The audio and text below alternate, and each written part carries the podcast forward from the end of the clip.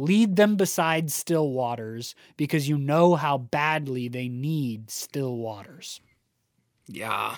Yeah, that's that I, love that. Then the, the the sort of like showing or advocating to do something by showing how to do it.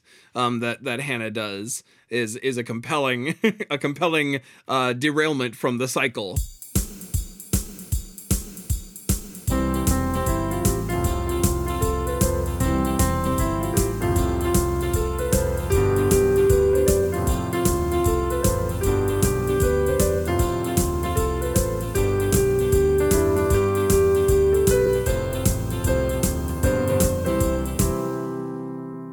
Welcome back, welcome back, everybody, to No Script, an unscripted conversation about theater's best scripts. I'm Jacob Mann Christensen. And I am Jackson Nikolai. Welcome back, everybody. It's good to return to get to talk about theater. I was reflecting today as I was rereading the script for today. I was like, man, it's just great. I get to read script every week.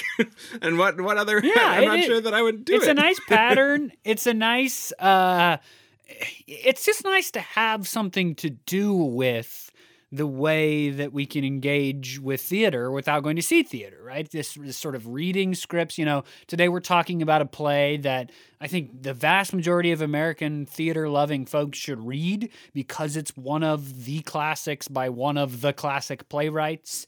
Uh, but it, it's tough to find a production of this play. I think there's a fair amount technically required, and its co- content is hard. So it's hard to see a production of this play. So reading it is probably the easiest way that you're going to access this material. But unless you have a sort of setup where you can all read something and talk about it together, it's like, what do you? do? I mean, you read a play like this, and it's like, well, what do you do afterwards? Yeah, You've got yeah. to talk about it. It's not. You nuts. gotta.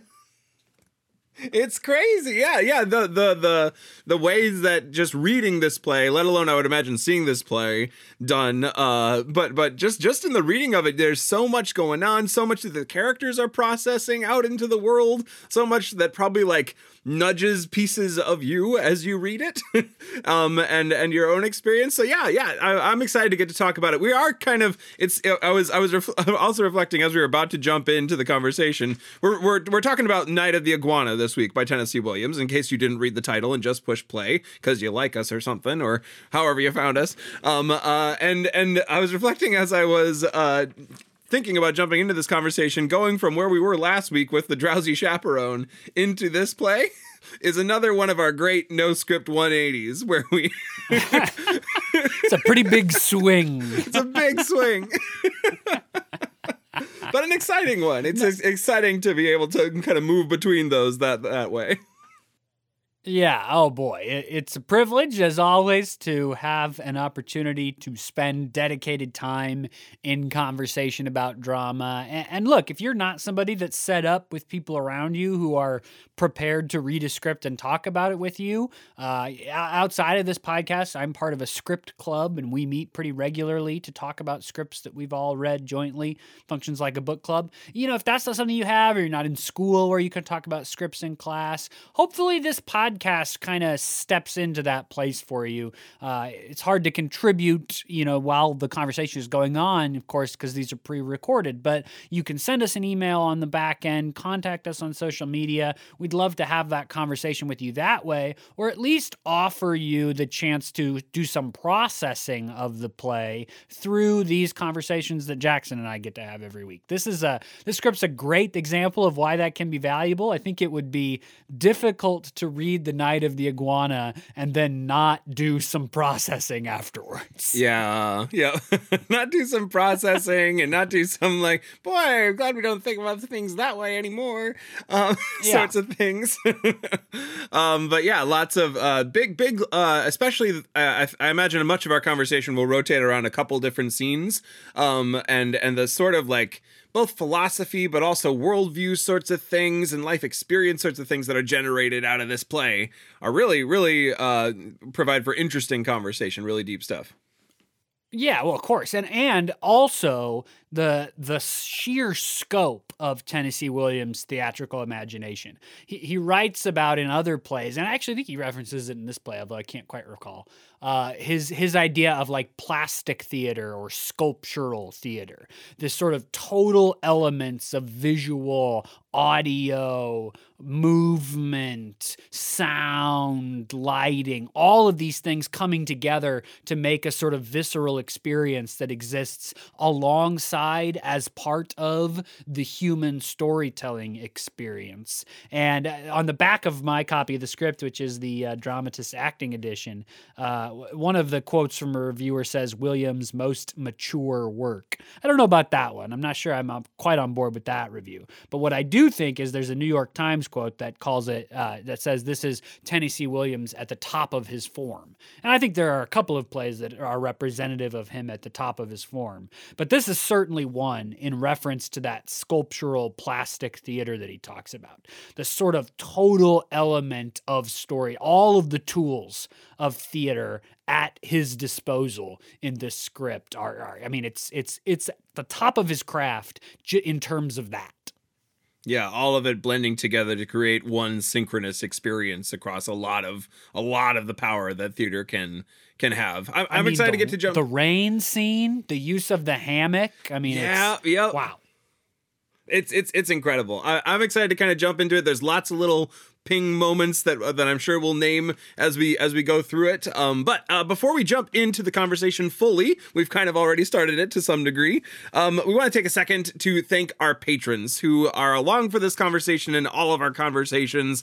Um, thank you all so much for being patrons of this show. If you're a longtime listener of the show, uh, you know that we say this quite often. We love getting to do the show, as we mentioned at the top of the at the top of the show. We love getting to read plays, talk about plays with each other, and extend that conversation out to all of you out there in podcast land.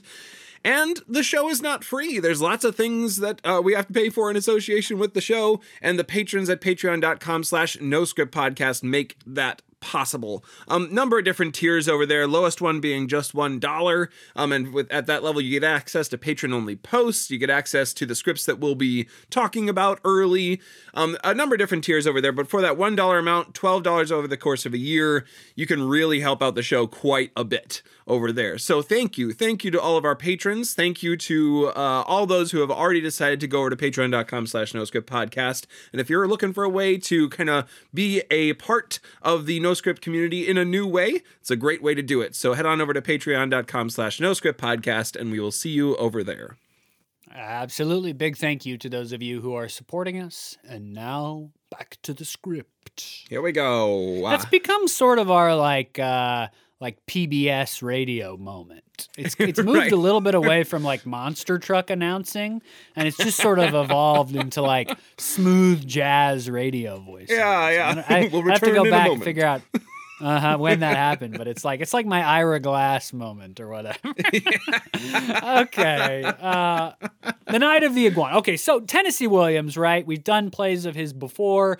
Uh, if you're listening to this podcast, I suspect you have some idea of who Tennessee Williams is, or at least have heard the name. This is truly, truly one of the most influential people in American theater history. He is up there with your Arthur Millers, with your Eugene O'Neills, with your Lynn Nottages, with your Suzan-Lori Parks. I mean, this this is one of the major players, and we we try to not do just major players scripts. So we we kind of swing back and forth, but we like to come back to those scripts, to those playwrights that have been truly pillars of what has made American drama drama the powerhouse that it is. And Tennessee Williams is one of those people.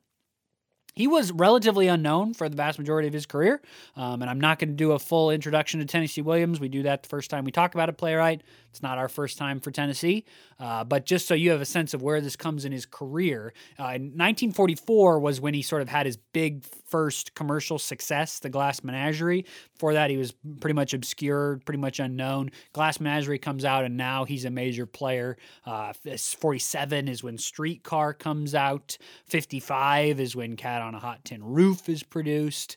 Um, so we're, we're in that zone because in 1948, so between Streetcar and Cat on a Hot Tin Roof, uh, Tennessee Williams apparently takes this trip to Mexico and he writes the short story, The Night of the Iguana, which will much later on become this play. But in 48, he writes the short story by the same title.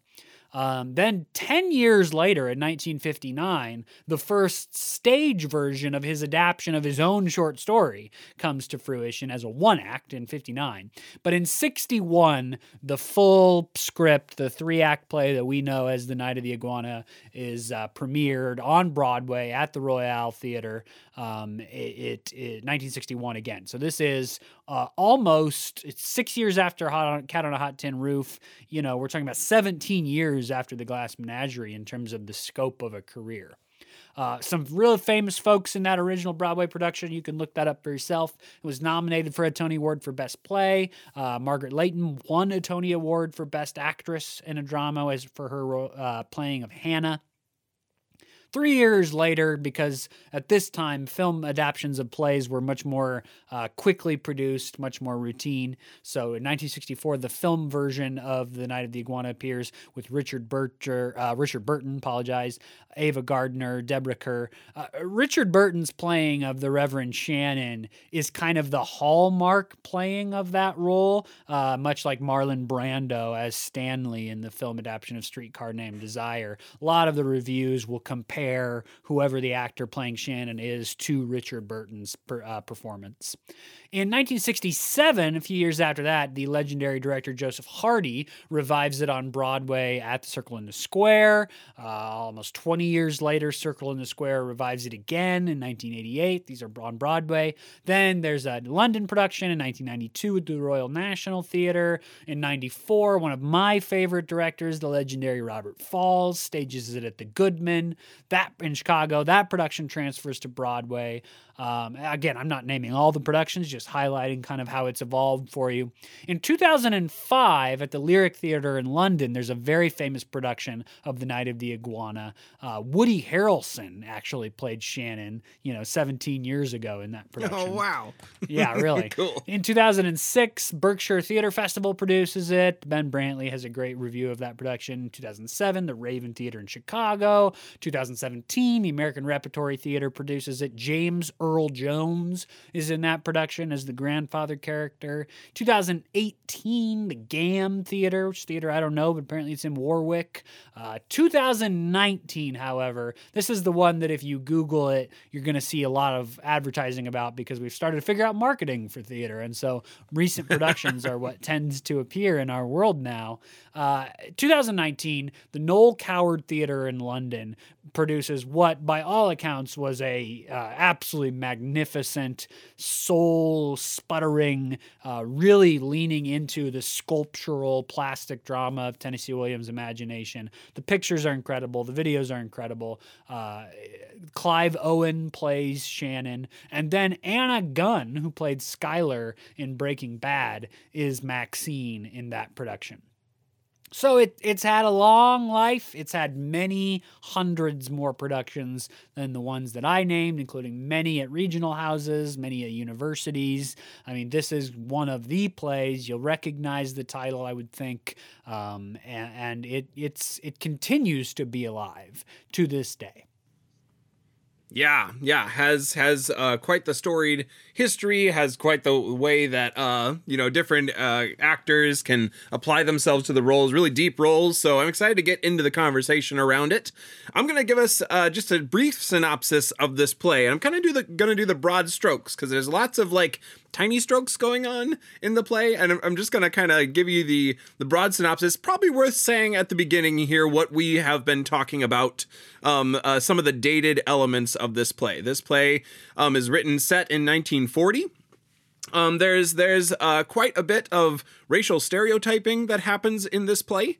Um, there's uh, uh, quite a few things uh, said in mostly in stage directions and things like that um, that are not appropriate um, and uh, are are uh, a difficult part of producing this play. So uh, if you've read the play, that, that that's uh, a thing to note. This play also deals with uh, the content of uh, the the sexual life of the main character, and he is uh, a bit of um, a promiscuous fellow, and he tends to like young women. Um, he's accused of raping a character in this play. Um, and so uh, that's going to be statutory of- rape, and that's not like modern phrasing. That's the that's the term used in the play several times. Yep. Statutory rape. So that is uh, content in this play. If that doesn't sound like a character that you're wanting to spend time with, this is a, a character that is in this play and we'll be talking about. Um, so wanted to say that up front and uh, kind of warn you going into the content of this play. That said, um, we're going to jump into the synopsis. This play is set in 1940, um, and it is set uh, in uh, in um, a, a, bohemian hotel in Costa Verde. So uh, the the uh, the play kind of starts off there. We meet right away the proprietor of this place, who is Maxine. Um, and uh, she is recently widowed. Uh, her husband Fred died recently. He was a fisherman. We find this out pretty quickly in the opening scenes. Um, and she is kind of running this place on her own. Right away, we meet uh, Shannon, who kind of comes up. There's a loud blaring of horns, tour bus horns, and Shannon arrives um, with this uh, suitcase in hand, covered in stickers, a well traveled man. Um, and he's clearly friends with Maxine and friends with Fred, who he finds out pretty quickly has passed away. He has arrived with this tour bus full of of women who have uh, come to Costa Verde to have a vacation um, or a touring vacation through, I believe, Blake's Tours or something like that. Um, and uh, and uh, they've arrived and they've been kind of drug here by Shannon, who is kind of going through. Uh, uh, both a kind of mental hard moment, and also he's uh, dealing with the consequences of some of his decision making. Namely, he has recently, in the last day or two, uh, slept with uh, the a very young member of this party. She is 16 years old, excuse me, and uh, she is uh, as a singer, and he kind of took her on a personal tour of the town, and they slept together. And her chaperone has caught them in the act and is accusing him of of statutory rape, as we have said. Um, and so he's he's arrived at this hotel um kind of and pulled like the spark plugs basically out of the out of the bus and trapped them here to uh because this is a place that he knows is a safe place. Um he also uh is someone who is going through uh, a bit of a mental breakdown. Uh it's it's kind of uh, some of the language is a little bit uh dated in terms of what exactly he is going through. Um but some of it is substance abuse. Some of it is just kind of mental illness. He's trying to kind of survive maybe maybe a depressive swing or a manic swing. It's it's kind of difficult to nail down exactly what he's going through but he knows that he can get to if he can get to this place he's been here before when this has happened, and he thinks that Fred and Maxine can help him in this moment the the language used in the script is that he's he's cracking up. You know, it sounds like the '60s, of course, and it right. It, it's referenced a number of times in the script that you know every so often he has these episodes where he cracks up and he goes to this resort in Mexico because he knows Maxine, and of course he knew Fred, and they'll take care of him through this episode. And in the past, he's been institutionalized at a local mental hospital for whatever this kind of mental health episode is.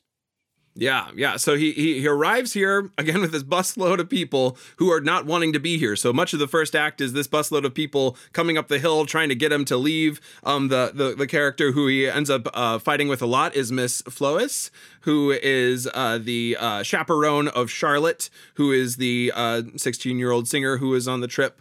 Um, and she's up there. She's trying to get him to leave. She's trying to the the bus of people is like getting off of the bus and trying to figure. It's very hot here, so they're like baking on the bus. Essentially, the bus driver Hank comes up, tries to get him to leave, and he refuses. He he he has the keys. He has the spark plugs, and he's not letting him go.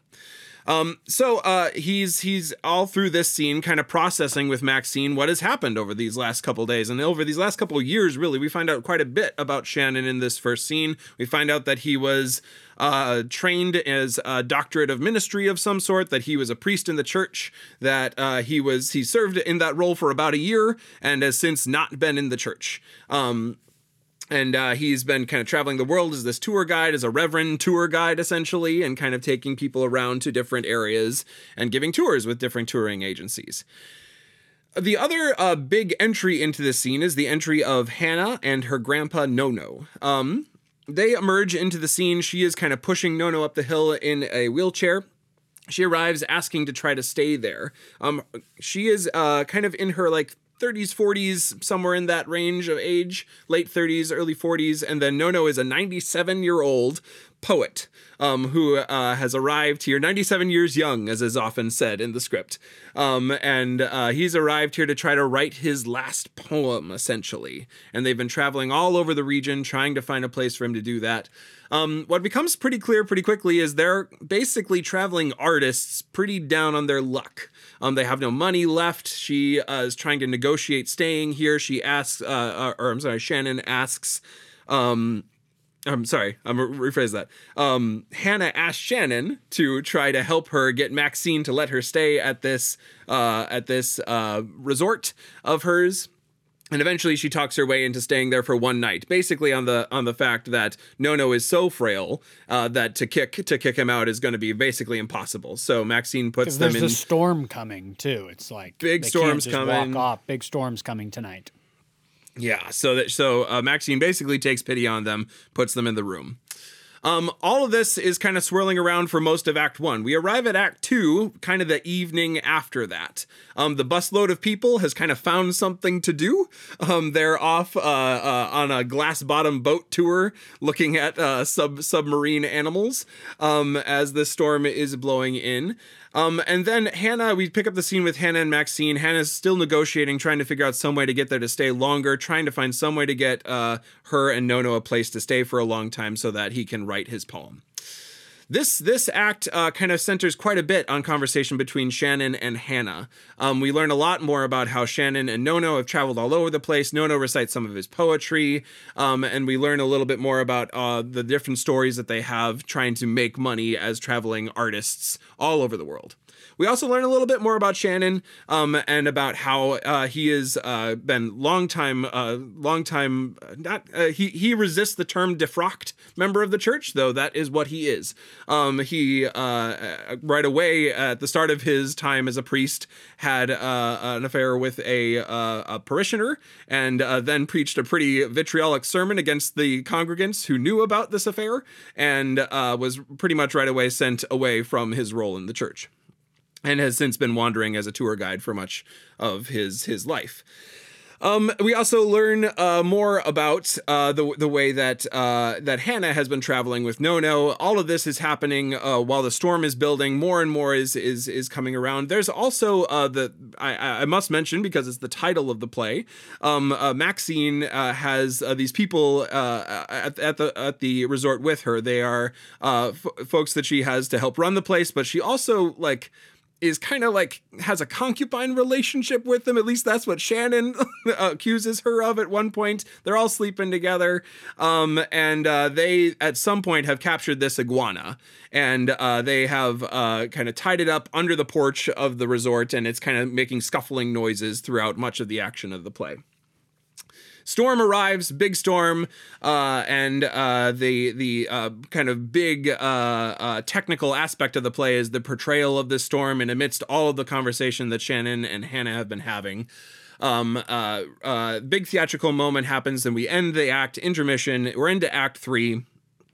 Act Three, oh, uh, one other part that I must mention in Act Two before we move on is there is a conversation between Shannon and Charlotte. Partway through the conversation with Shannon and Hannah, Charlotte arrives, says, we, like, we have to continue our, our relationship in some way. And Shannon says, no, I'm really not emotionally available at all. Um, there's no way that we can be together. Um, and that kind of breaks Charlotte's heart. Eventually, her chaperone comes and grabs her and takes her away.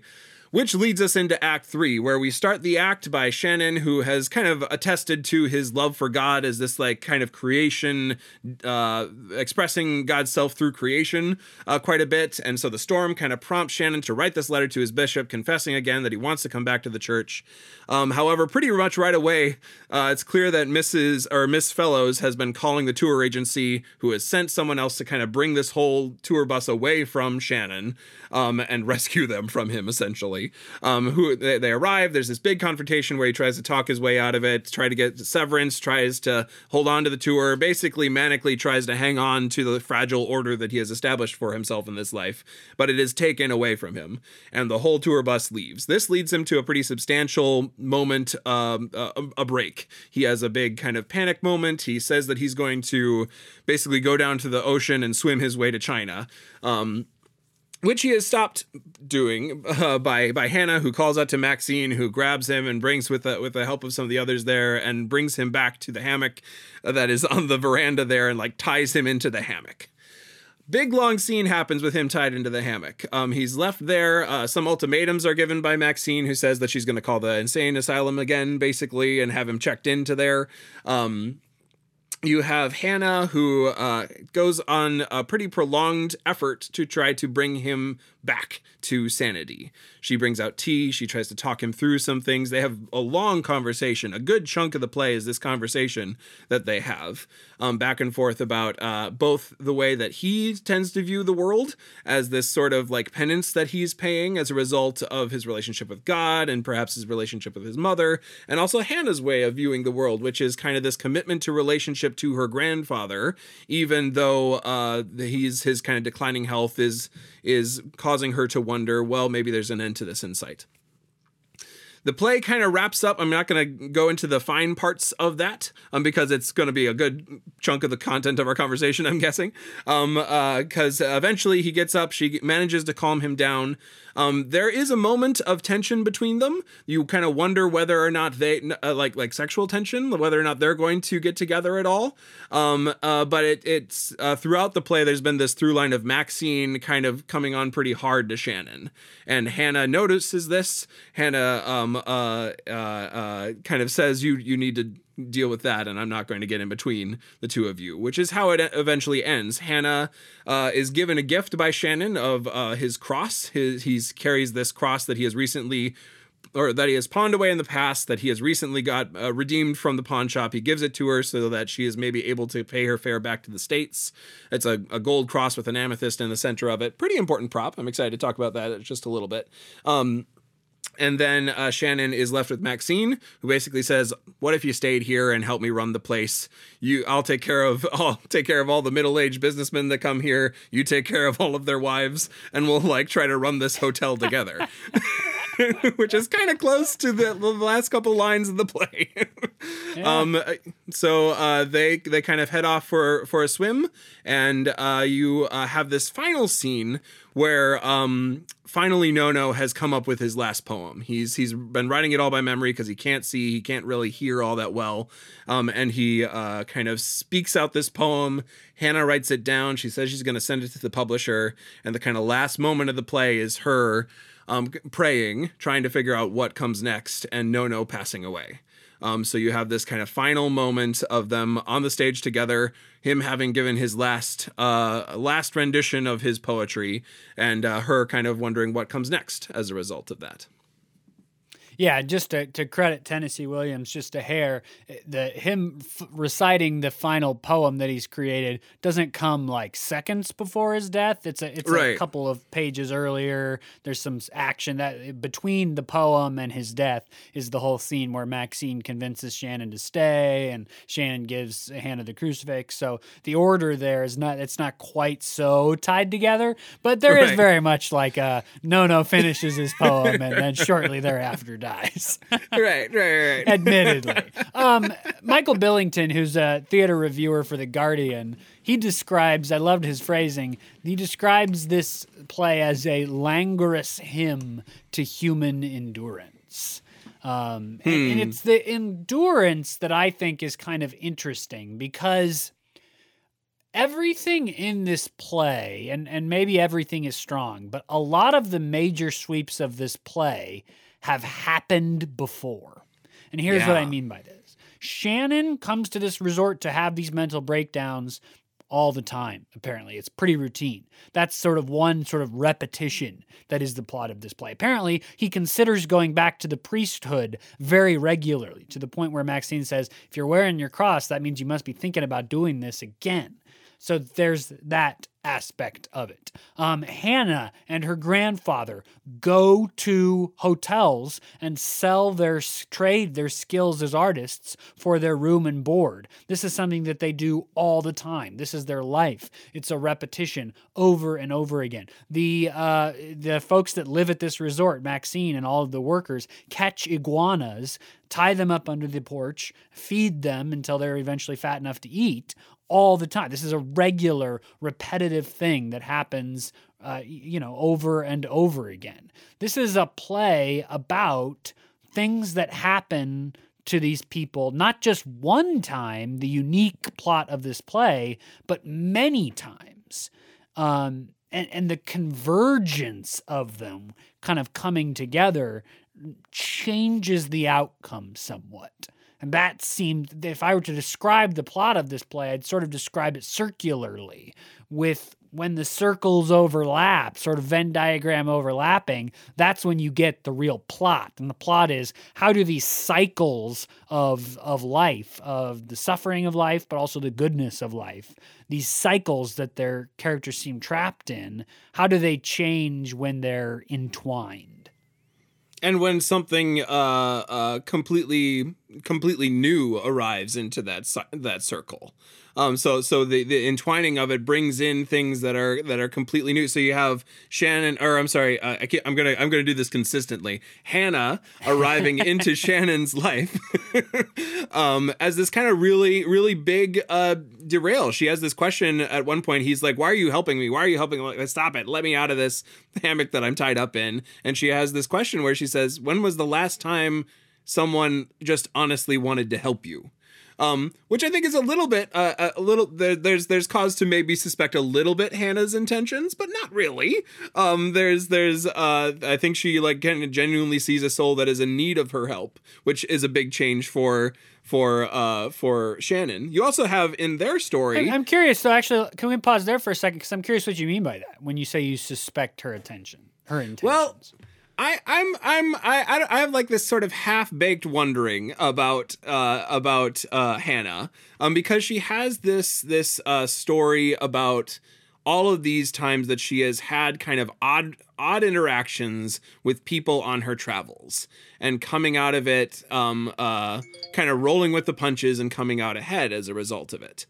Um, and that kind of happens for Hannah in the course of this interaction. She kind of rolls uh, with the punches a little bit, finds this person who is in um, in in need of help, and does help him. And then ultimately, at the end of the play, she receives this this cross with an amethyst in it that kind of enables her to change what is going to happen next.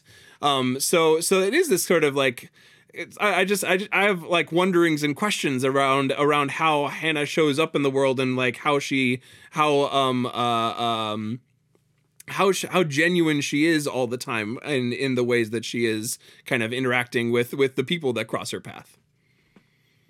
Interesting. Yeah, I, I Shannon finds in Hannah like a kinship because late in the play you you learn and again the language around this is from the 60s and it's it's i think it's intentionally obscure in the play anyway and then you complicate the, the sort of uh, cultural gap but um, hannah describes that at some point when she was younger she experienced some sort of mental illness episode as well we're never yeah. really sure much more than that but it, it kind of creates this kinship between Shannon and Hannah. And I, and I wonder, one of the really beautiful moments in the play is this eh, description in this is getting very much towards the end of the play in the extended scene between Shannon and Hannah when he's tied up in the hammock and then eventually when he gets free.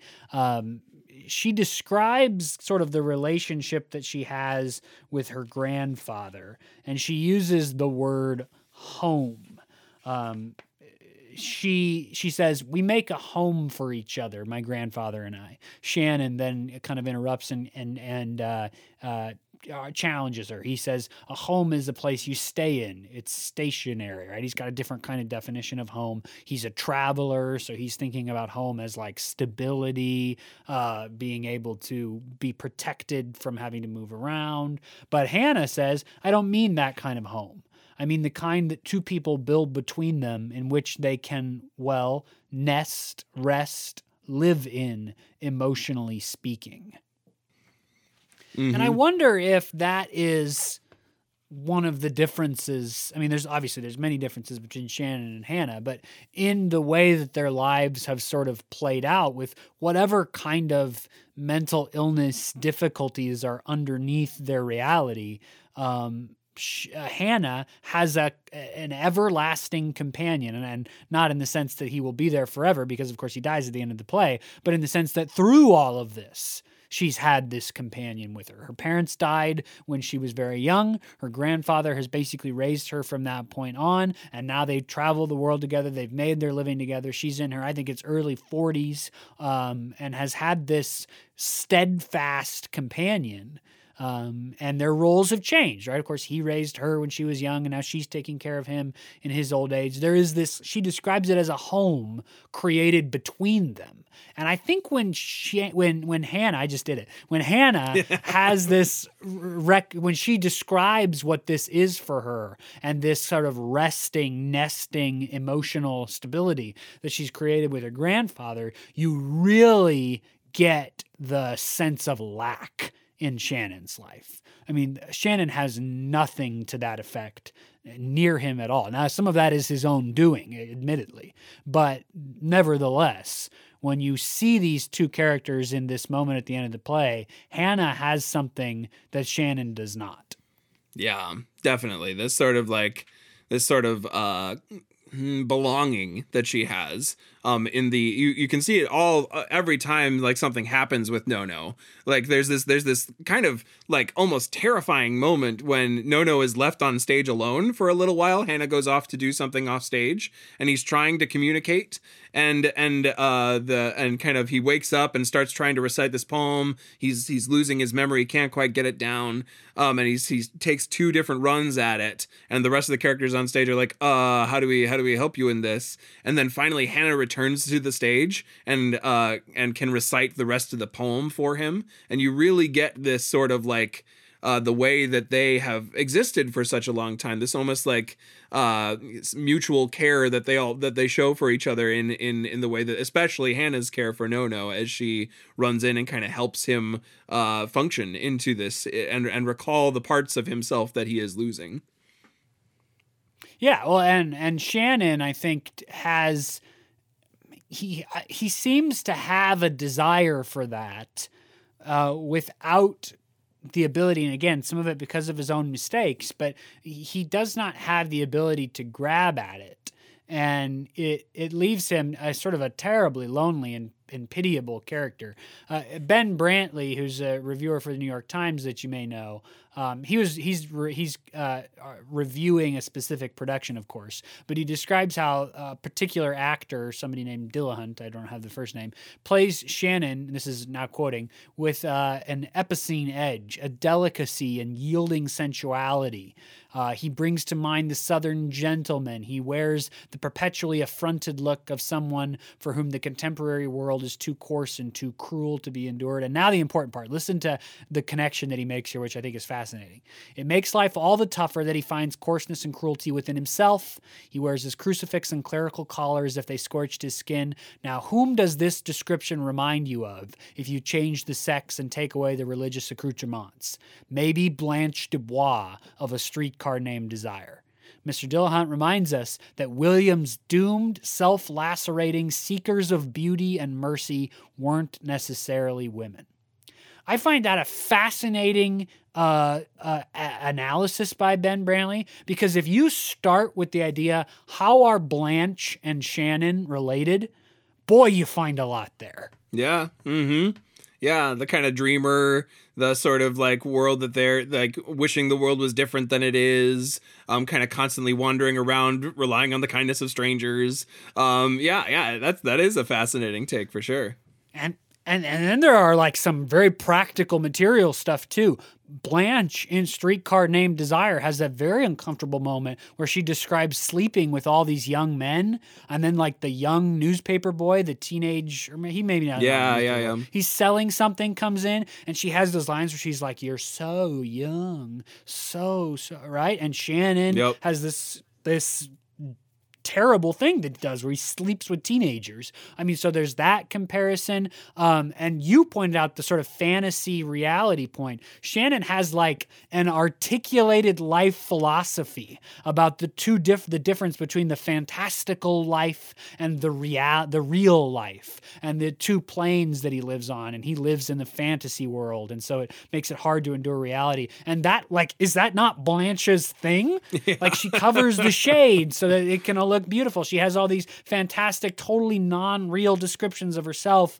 and her life. I mean, wow, I love that articulation of the connection between those two Tennessee Williams characters.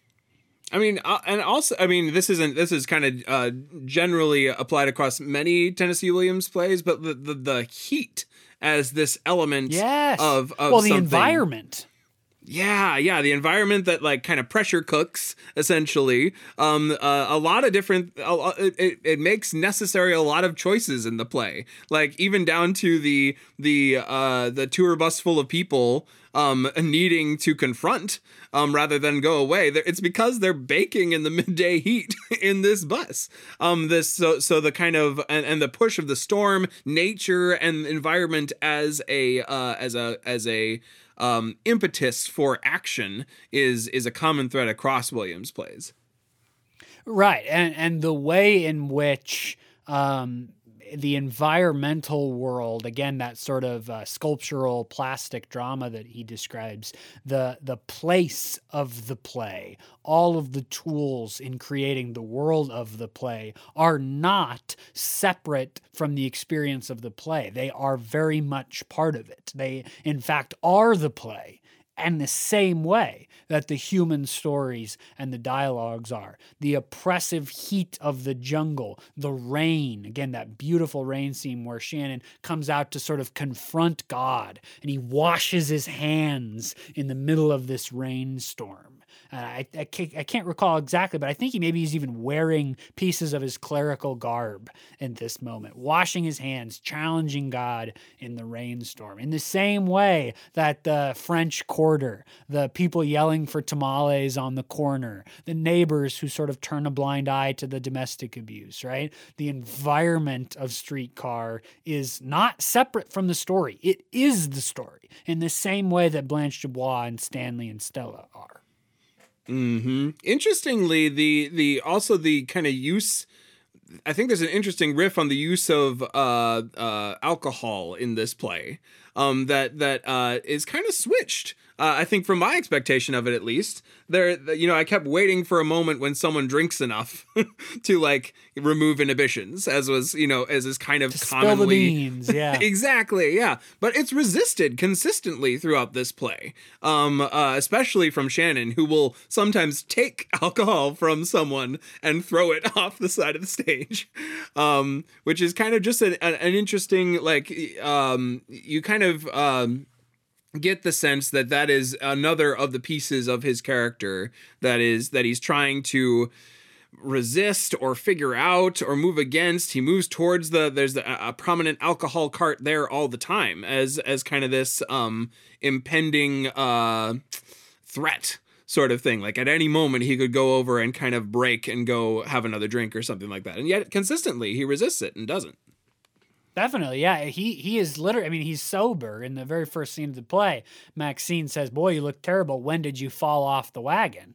And he says, "No, no, no. I'm still on the wagon. I'm still sober. I just am sick. He's he's sick with fever for the uh, you know. I guess the whole play takes place in 24 hours, so he's delirious with fever the whole time. But Maxine, I think, in part due to her desire to sort of draw him in as a companion for her in this resort, is kind of consistently through the play trying to get him to drink.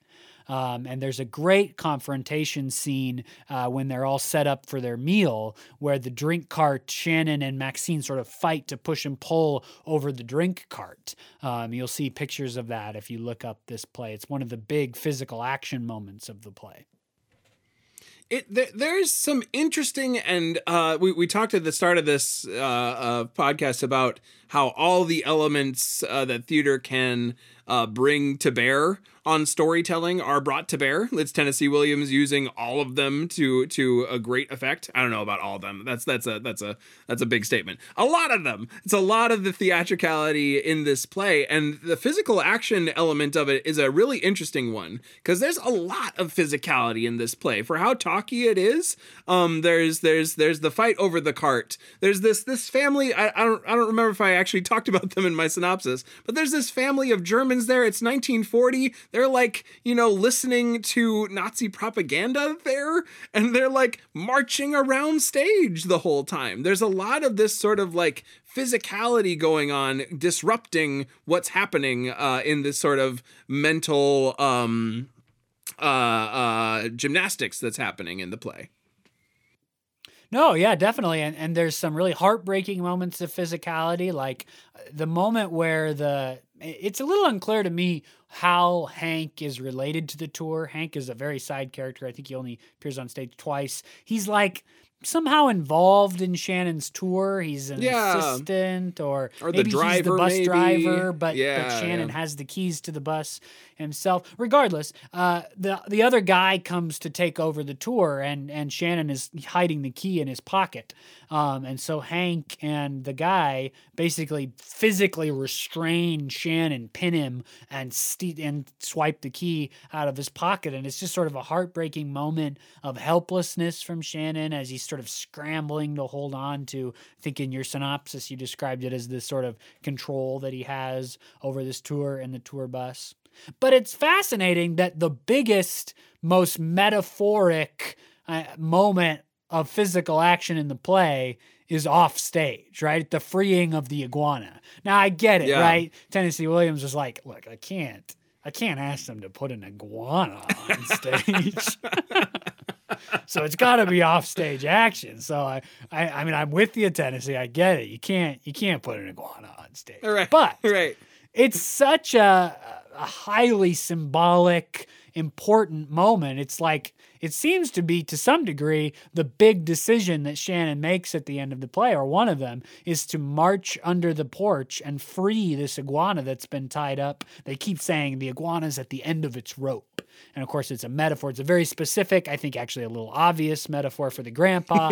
And then it's just a hair more subtle metaphor for hannah and maxine and shannon all three of them sort of trapped in their own cycles of life um, and and it's it's interesting that that one is off stage for all the other crucial physical moments on stage Def- definitely, especially. I mean, I think par- it's partially helped by the kind of metaphoric one that happened just before because um, uh, Shannon has been tied up in the hammock right before it, and you have this sort of interesting riff on that one in that he could have gotten out the whole time. He like at, at, at some point, like they they think they've kind of tied him up in it, but at some point he sits up and like unties himself and gets up once he's kind of done with the the uh the essentially the ruse that he's putting on that this is a painful constricting moment for him not a ruse um he's he's he's going through something and he's he's he's uh he's at least partially uh trying to uh say that it's claustrophobic for him you need to free me etc but at some point he just gets up and lets himself out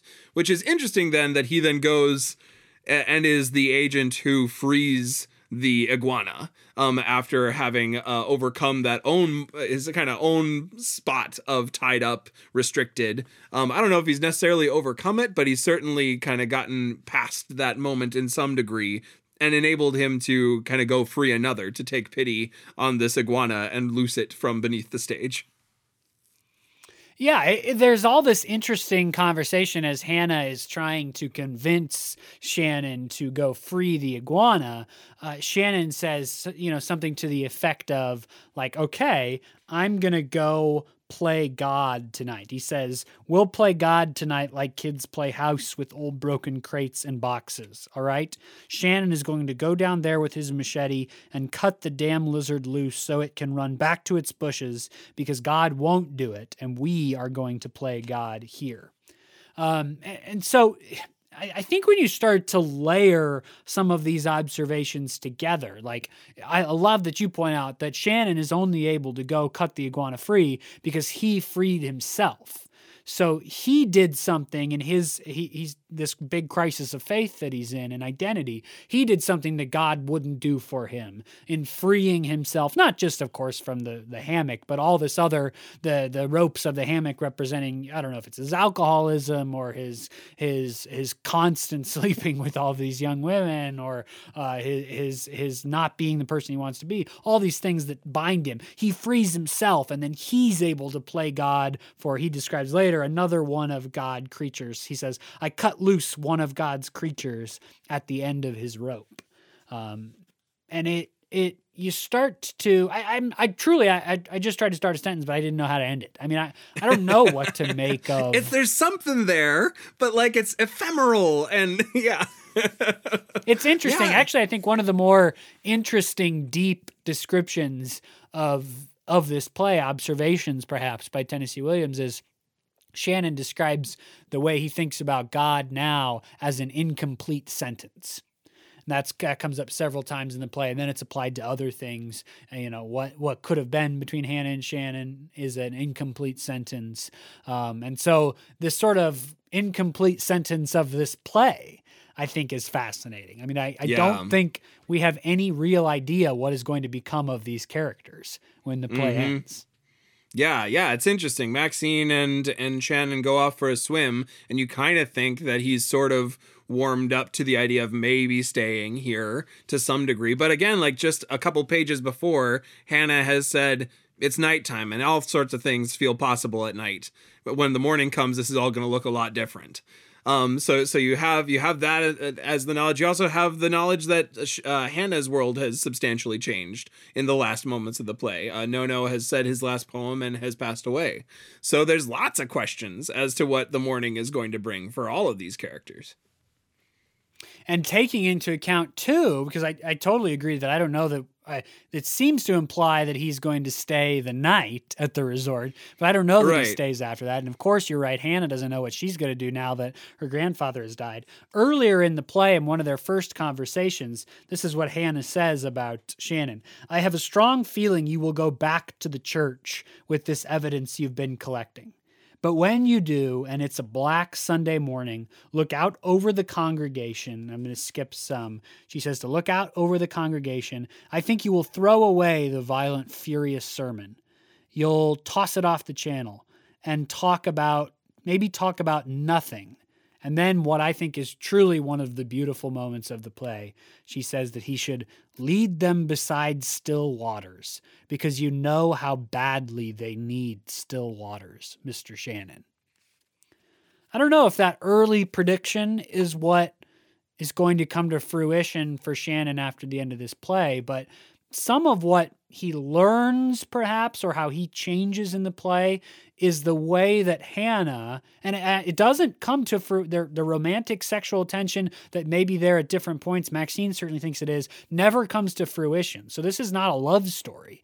This is a story about a guy at the end of his rope. I mean, sick to death nearly, uh, in all of this moral pain for the terrible decisions he's made, uh, trying to stay sober, having a mental illness breakdown, who comes and needs still waters. And he comes to this resort a lot when he has these moments, but he gets thrown in these mental institutions. It never changes. But this time, I think that Hannah does for him in the play what she su- suggests that he needs to go back and do for other people.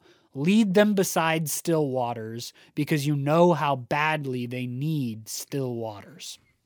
Yeah. Yeah, that's that I, love that. And the, the the sort of like showing or advocating to do something by showing how to do it. Um that that Hannah does is is a compelling a compelling uh derailment from the cycle that that Shannon has been going through. Well, yeah, we're we're close to out of time on this one. Yeah, It's- we're about it's there. It's like- fantastic. There's so much, so many different facets to go into. So many great, like, just kind of comedic fighting that happens throughout the play that, of course, we couldn't really zoom in on and capture in the form of talking about it on a podcast. Um, but uh, we would love to keep chatting about this play. We don't have to stop the conversation here. We'd love to keep chatting about it with you, all of you. If you've read this play, seen this play, been in this play, or just, uh, you know, at whatever time you have uh, uh, participated in the life of this play and are looking for someone who else who has read it and you want to chat chat with us about it. We'd love to be those folks for you. You can find us on Facebook, Instagram, or Twitter at the username at NoScript Podcast. We also have a Gmail, noscriptpodcast at gmail.com. Find us on any of those platforms. We'd love to keep talking about Night of the Iguana with you. Absolutely. If you've liked this conversation or any of our other conversations, there's quite a few of them out now. You can recommend this podcast to your family and friends. That'd be a huge help to us. They can find us on Podbean, on Apple Podcasts, Google Play, Spotify. I think we're on SoundCloud. We're on a bunch of other places you can find podcasts, including YouTube. Um, so check us out in all of those places. If you have somebody that has a hard time, you know, uh, using specific apps to find stuff, if they just got Facebook, they can like us on Facebook, and every Monday a link to the new episode appears on our Facebook page. You should be able to click and play from there. We're coming at you next week with another one of theater's best scripts, but until then, I am Jackson Nikolai. I am Jacob Mann Christensen. Thanks for joining us for No Script the Podcast.